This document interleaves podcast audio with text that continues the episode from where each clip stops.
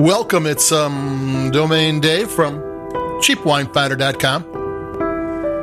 With a wine, this is a kind of a revisit wine. We did this one back in 2019. I was looking for um inexpensive summer bubbly. Eh, I headed over to Trader Joe's to see what they had in store. Let me grab the bottle. RSVP Brut, California sparkling wine, 12% alcohol. Method Champenois. 6.99. Method Champenois is the exact same way they make the wine in Champagne. There's two different ways of doing it: uh, Prosecco, Charmat method, Champagne method. Prosecco, they ferment the wine one time, pour it into a huge steel iron, some sort of vat, put the top on. It's pressurized. Add some yeast, add some sugar, turn the pressure on, and from two weeks to a few months, the longer, the more expensive. Usually, you get prosecco or any wine made in that style. The champagne method is they ferment the wine the first time, like any other wine. Well, not like any other wine. They do some special tricks to make it champagne or champagne style. And then they bottle it in each and every bottle. And then they add yeast and sugar to each and every bottle and close it up again.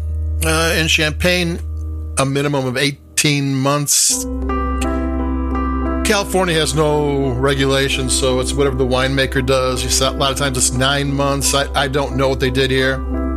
Um, like this is made by Bronco Wines, uh, same people as Two Buck Chuck and a lot of other things. They they tend to make wine ridiculously cheap, and how they make a champagne style wine for six ninety nine is beyond me.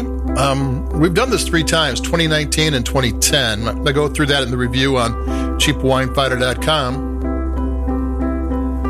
And um, back in 2010, Trader Joe said it was 92% Chardonnay, which is, you know, champagne like, and 8%, they said, shh, whatever that meant, because how, like, why would it be a secret? I don't know. I don't know. I'm take a sip.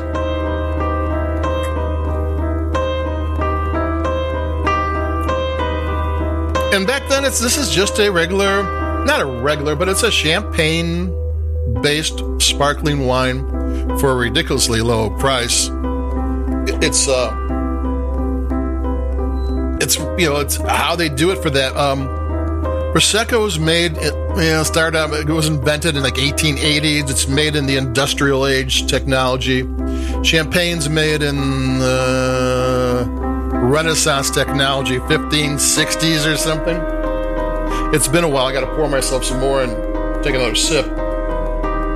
I didn't like the 2019 version. I thought it had some odd flavors. Um, apple core, herbs, mint. Usually for these inexpensive wines, they try to make them friendly that the most amount of people would like and which was the 2010 as I recalled. And I had this wine, so I was looking for a traditional method wine that was inexpensive and fun, and and it was like, ooh, that's. I mean, the the taste that it had weren't bad, but they were challenging. I mean, you might get that in very expensive ones that connoisseurs might like, and this isn't a connoisseur one. I'm gonna take a sip.